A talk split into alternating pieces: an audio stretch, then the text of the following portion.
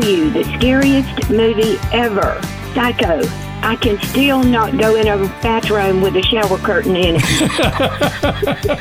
it traumatized me with shower curtains for life. She is a glass sliding door lady from now on after that That's movie. it. That's it. That's it.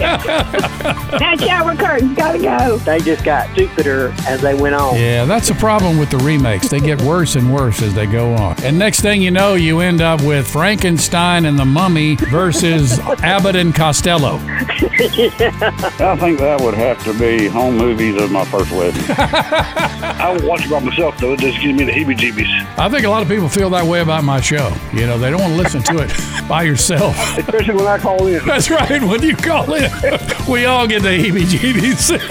BJ Kelly in the morning. 96.9. The legend